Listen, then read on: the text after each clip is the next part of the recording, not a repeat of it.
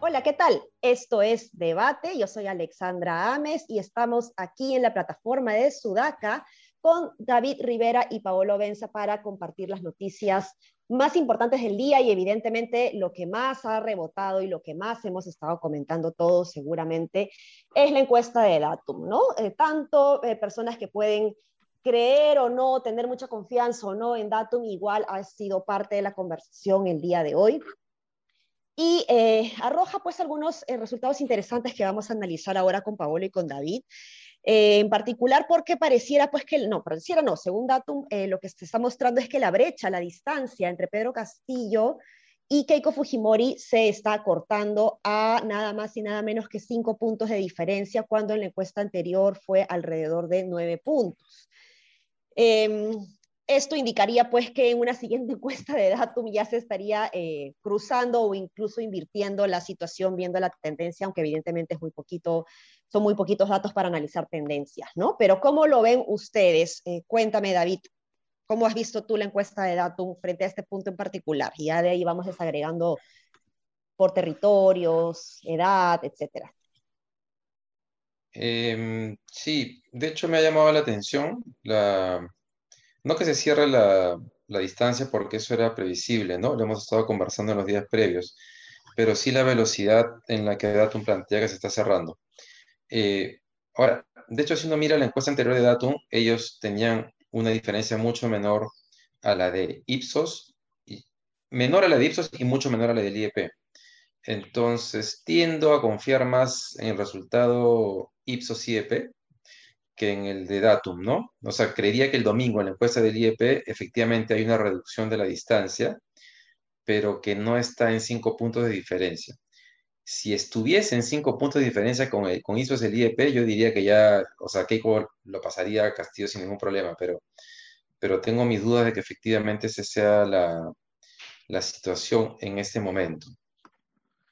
Yo creo, como comentábamos, como comentábamos la vez pasada, que la estrategia inicial de Keiko, que ya ahora sabemos que es una estrategia solamente inicial, pero la estrategia inicial de Keiko del anticomunismo ha calado y iba, iba a hacerla subir, iba a cortar las distancias. No creo que le baste.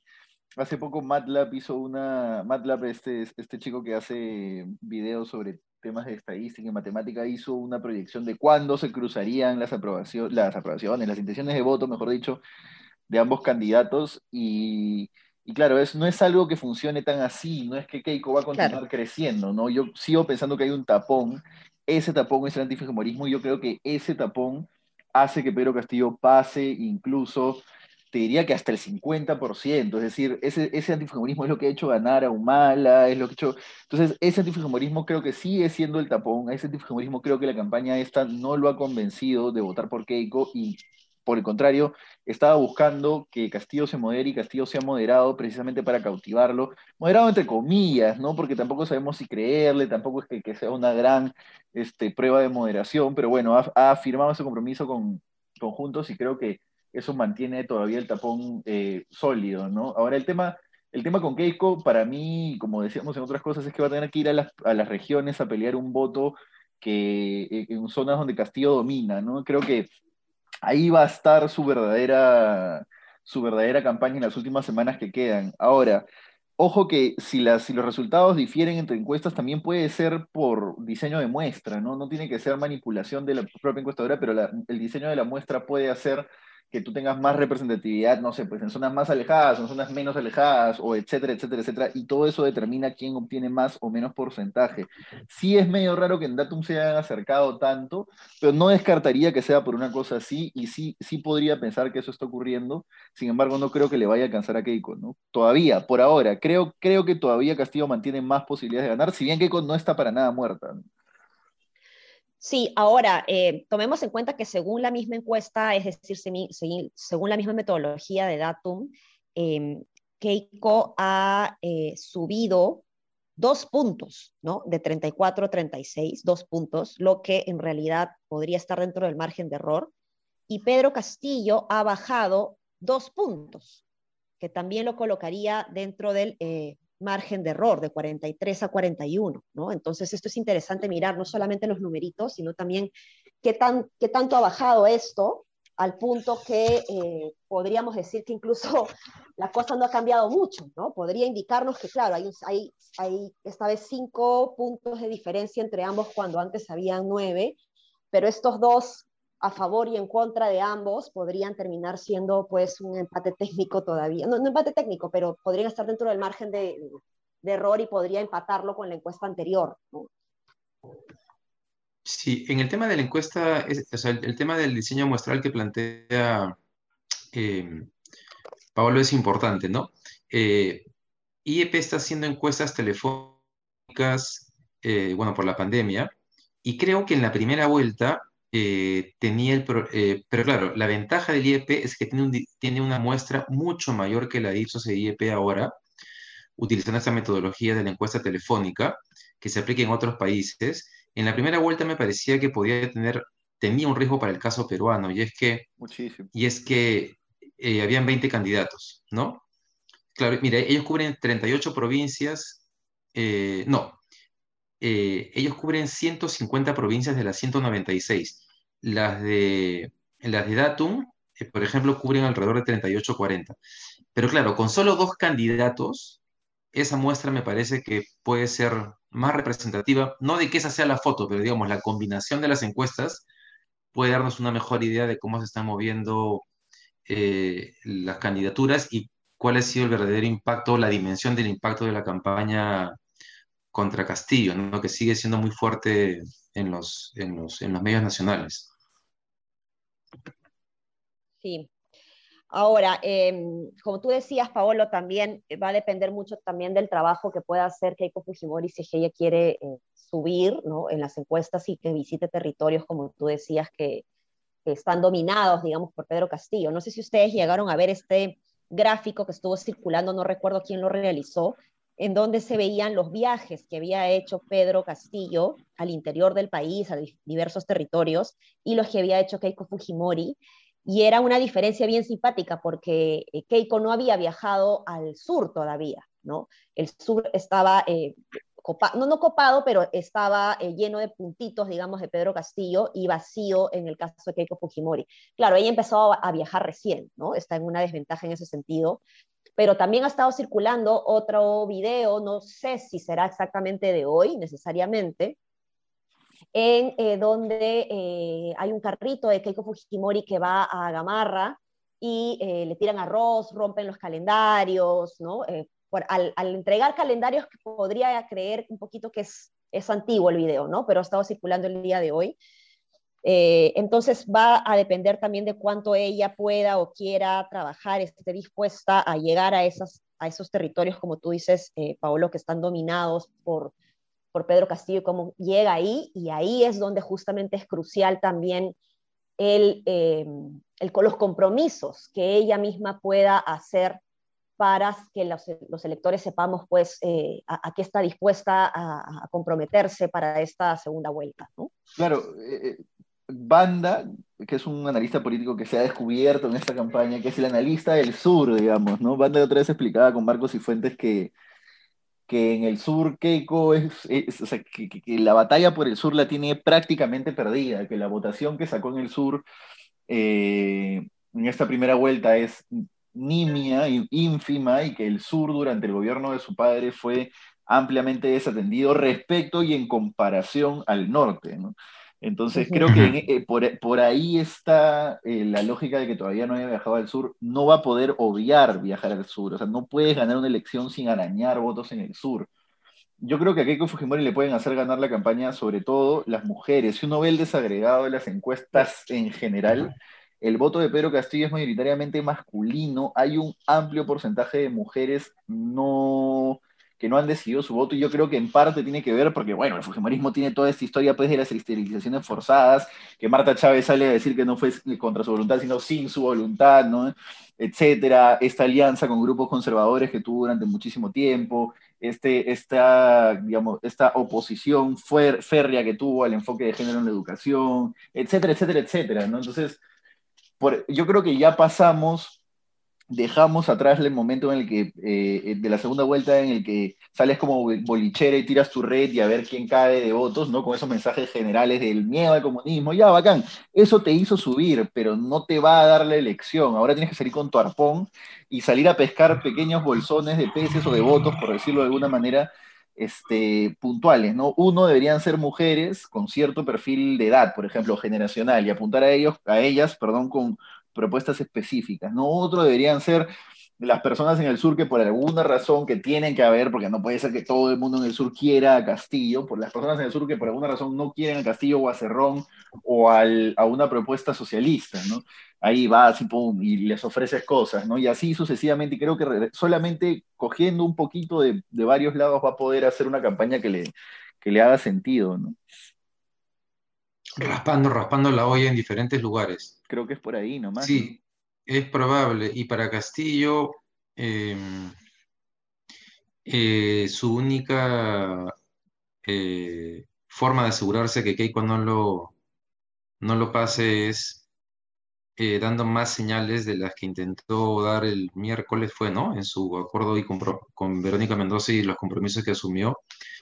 Eh, de repente pues teniendo a su alrededor este, los garantes que tuvo en su momento Humala, ¿no? Porque es la única manera de que el antifujimorismo que está ahí todavía indeciso, blanco, termina de decidirse, ¿no? Eh, que todavía está ahí, ¿no? O sea, yo me considero en ese, en ese bloque, por ejemplo, de indecisos. Claro. Este, y que... Pero de indecisos, de indecisos, ¿qué como que casi, casi decisos, ¿no? no, pero claro, pero esta semana, ¿no? Yo hace dos semanas yo estaba clarísimo que iba a votar en blanco y yo siempre en toda mi vida había argumentado contra el voto en blanco y decía, esta elección nadie me cambia mi voto, ¿no? Este, o sea, yo tengo, yo, yo, tengo claro que por qué con Fujimori no voy a votar, es lo único que sé. Y después depende de lo que pase, ¿no? Entonces, este, eso, eso. Ahora, ahora, Castillo acaba de salir a decir, bueno, acaba de publicarse la noticia en Canal N, pero Castillo dice, queremos que el siguiente debate sea en el penal de Santa Mónica. Eso, ha hecho él? Es medio cachoso ya, ¿no? Sí, sí, sí. Según Canal N, sí, en un meeting. Ahora, pero Castillo utiliza muy bien sus mítines, él sabe, yo creo que él tiene un manejo de prensa bastante inteligente, copiado incluso de lo que hizo el FREPAP en su momento. Él no necesita a la prensa para llegar a su electorado parte del cual ya tiene muy seguro. Eh, o sea, creo que él aprovecha su terreno alto, como digo siempre, por ejemplo, no declarando tanto a prensa o dando muy pocas entrevistas y haciendo que la prensa rebote eh, sus mítines. Y ahora que Canal N y el comercio se han visto destapados en esta idea de callar a Castillo que tienen, este, por lo menos están rebotando un poquito y hay otros medios, pues no hay Exitosa, RPP, etcétera, que igual lo van a rebotar, ¿no? Entonces, creo que él, él, utiliza muy bien sus mítines para comunicar. Ahora, un, chiquito, hablamos de compromisos, ¿no? Y, bueno, ya me ha pasado la, convocatoria de prensa este, Gabriela Vega sobre esta idea que tienen la Conferencia Episcopal Peruana, eh, la UNICEF, la Unión de Iglesias Cristianas Evangélicas del Perú, este, la Coordinadora Nacional de Derechos Humanos y Transparencia de hacer que los candidatos firmen un compromiso, que es una proclama ciudadana, juramento por la democracia, ¿no? Es, eh, que creo que es un poco, un poco lo que deberían hacer, aunque puede terminar siendo letra muerta, pero deberían hacer los candidatos en aras de, que se disipe un poco la bruma del radicalismo y podamos elegir ya en base a propuestas y no tanto en base a miedos. No sé cómo, cómo lo ven. Sí. sí. Eh, eh, dale, dale, David. No, solo quería decir que creo que va a pasar, no, primero que me parece una iniciativa buenísima, que es lo que se necesita, eh, considerando el nivel de desconfianza que hay en este momento en los dos candidatos, eh, va a ser una buena señal, pero creo que no va a ser suficiente para que la gente decida su voto, ¿no? Porque va a pasar lo mismo que con Castillo, si es que Keiko firma su compromiso, y es que vamos a, vamos a esperar eh, a, ver cuáles son esas personas de su entorno que garantizan que eso pueda ser así, o sea, que efectivamente van a cumplir con ello, ¿no? Eso, eso, o sea, en las siguientes dos semanas eso me parece lo más importante, ver a quién están en capacidad de convocar ambos.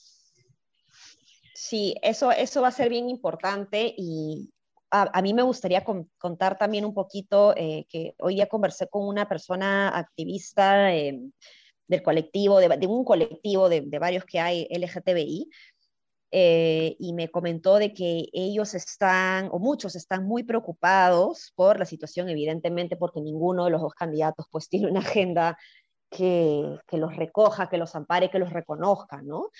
Em, y dentro de esto me comentaba que estaban muy molestos con Verónica Mendoza por, por, el acercamiento que había tenido con, con, Pedro Castillo, ¿no? Entonces esto es bien interesante porque así como este eh, pronunciamiento ciudadano o, esta proclama. Eh, ciudadana en donde se busca generar los consensos o los compromisos, al menos de em, estos dos candidatos, eh, me parece que o visualizo la posibilidad de que diversos colectivos o grupos sociales de, diversos temas específicos van a empezar a promover seguramente compromisos en, en, temas un poco más específicos, ¿no?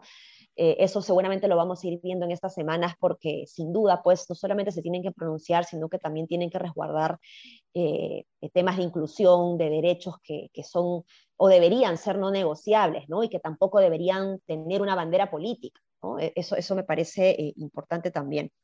Ahora, Keiko firmó un compromiso en 2016, pues porque el historial que tiene evidentemente hizo que de alguna manera se sienta en la obligación de, dar compromisos en, la candidatura pasada y eh, dijo que estaba, em, se comprometía a resguardar o impulsar todos los acuerdos, recomendaciones de la Comisión de la Verdad, a resguardar la libertad de prensa, la democracia, las instituciones, a luchar contra la corrupción, eh, ella empieza este compromiso diciendo que estaba, eh, que conocía la historia de su país y que estaba dispuesta a no volver a repetir lo malo y a repetir eh, lo bueno que, ha sucedido en estos últimos años. Frente a esto, pues es un compromiso que puede haberle dado confianza seguramente a algunos electores en su momento, pero lo que ha pasado estos cinco años que se han venido no necesariamente ha sido así, ¿no? Porque ella firma un compromiso donde habla de la libertad de prensa y después de ese compromiso vemos casos de corrupción justamente vinculados eh, que se están investigando ahora, ¿no? Como el, el, maletín a eh, RPP, como eh, la donación del BCP, ¿no? Entonces, complicado, ¿no? Complicado creerle ahora cuando ella pues, pueda firmar un compromiso similar. Sí, bueno, más complicado inclusive es la protección contra Chávez, Rinostrosa, la noticia de ayer de que el carro que se usó en Tumbes sería de la pareja de, Eso es muy grave. de las dos, el carro que, en el que se movilizó Keiko sería de la pareja que eh, permitió que se, que, que, se fugara Inostrosa por la, por la, por la frontera de Tumbes, por la frontera, sí. Entonces, este, yo, o sea, yo creo que creerle a, Keiko en el tema de corrupción es como, o sea, creo que la gente que va a votar por ella para defender el modelo tiene que ser clarísimo que que el costo va a ser que, que roben y que se protejan y que destruyan el sistema de justicia, ¿no? Y solamente hay que tenerlo claro, digamos, este, cuando, porque veo, veo votantes de, de, Keiko tratando de convencerse de que no, de que no lo va a volver a hacer, porque ella seguramente ha cambiado. En el Facebook, pues, o sea, que, que, eh, leo cosas hasta como que la cárcel efectivamente debe haber hecho que reconsidere, ¿no? Y a veces, y, a veces nos, olvidamos de todo el prontuario que tiene el Fujimorismo. Yo creo que la cárcel sí ha cambiado a Keiko, pero no creo que puedas cambiar. Claro, no creo que puedas cambiar eh, algo que ya creo parte de su esencia. O sea, Keiko ha demostrado en infinidad de situaciones que le importa tres pepinos el país, que solo le importan sus intereses personales políticos y los de, de su entorno. Entonces, bacán, cuando yo hace un tiempo cité esta columna de Bedoyo Garteche que decía que uno siempre iba a votar por un ladrón, por un choro, y que tenía que por lo menos cuidar de que ese choro sea el más eficiente, que arruine menos la economía, el que arruine menos a la gente, ¿no? Bacán, si ese es el argumento, ese es el argumento que me parece absolutamente atendible de un votante de cualquier candidato que tenga este, todo este pasado de corrupción, o estas acusaciones de corrupción, pero lo, lo, lo lo que me parece demasiado inocente es decir, no, Keiko no, Keiko no va a poder hacer nada, Keiko, Keiko ya cambió, Keiko, a Keiko quiere que el país nos quiere salvar del comunismo, no, pues no, o sea, no, nadie se cree eso, y como dice un dicho gringo, engáñame una vez, es, mi, es tu culpa, engáñame dos veces, ya es mi culpa, ¿no? Claro. Sí. Sí, pues complicado, complicado el escenario. A ver, David, Paolo, sus sus apuestas. ¿qué se viene para la encuesta del IEP? ¿Crece la brecha? ¿Se acorta la brecha? Creo que se acorta, ¿no? Creo que vamos a estar de acuerdo que se acorta un poco. Cinco puntitos de diferencia, creo que va a mostrar eso. entre cinco y ocho puntitos de diferencia va a mostrar esa encuesta. Igual que la edad, como dices. Ah, ya, ocho. Yo creo, yo creo que ocho. Yo creo que, lo, creo que el 8 o 10, porque ¿cuánto era, cuánto, era la, anterior del IEP? No recuerdo. La primera fue 20 puntos. Eh, la del IEP no me tengo la de Ipsos en la cabeza. Claro, la última de Ipsos era 11, ¿no? Que fue el domingo pasado, ¿no es cierto? El domingo ya, entonces yo creería más que entre 8 y 10, tal vez, ¿no? 5 me parece que es muy, es mucho, pero quién sabe.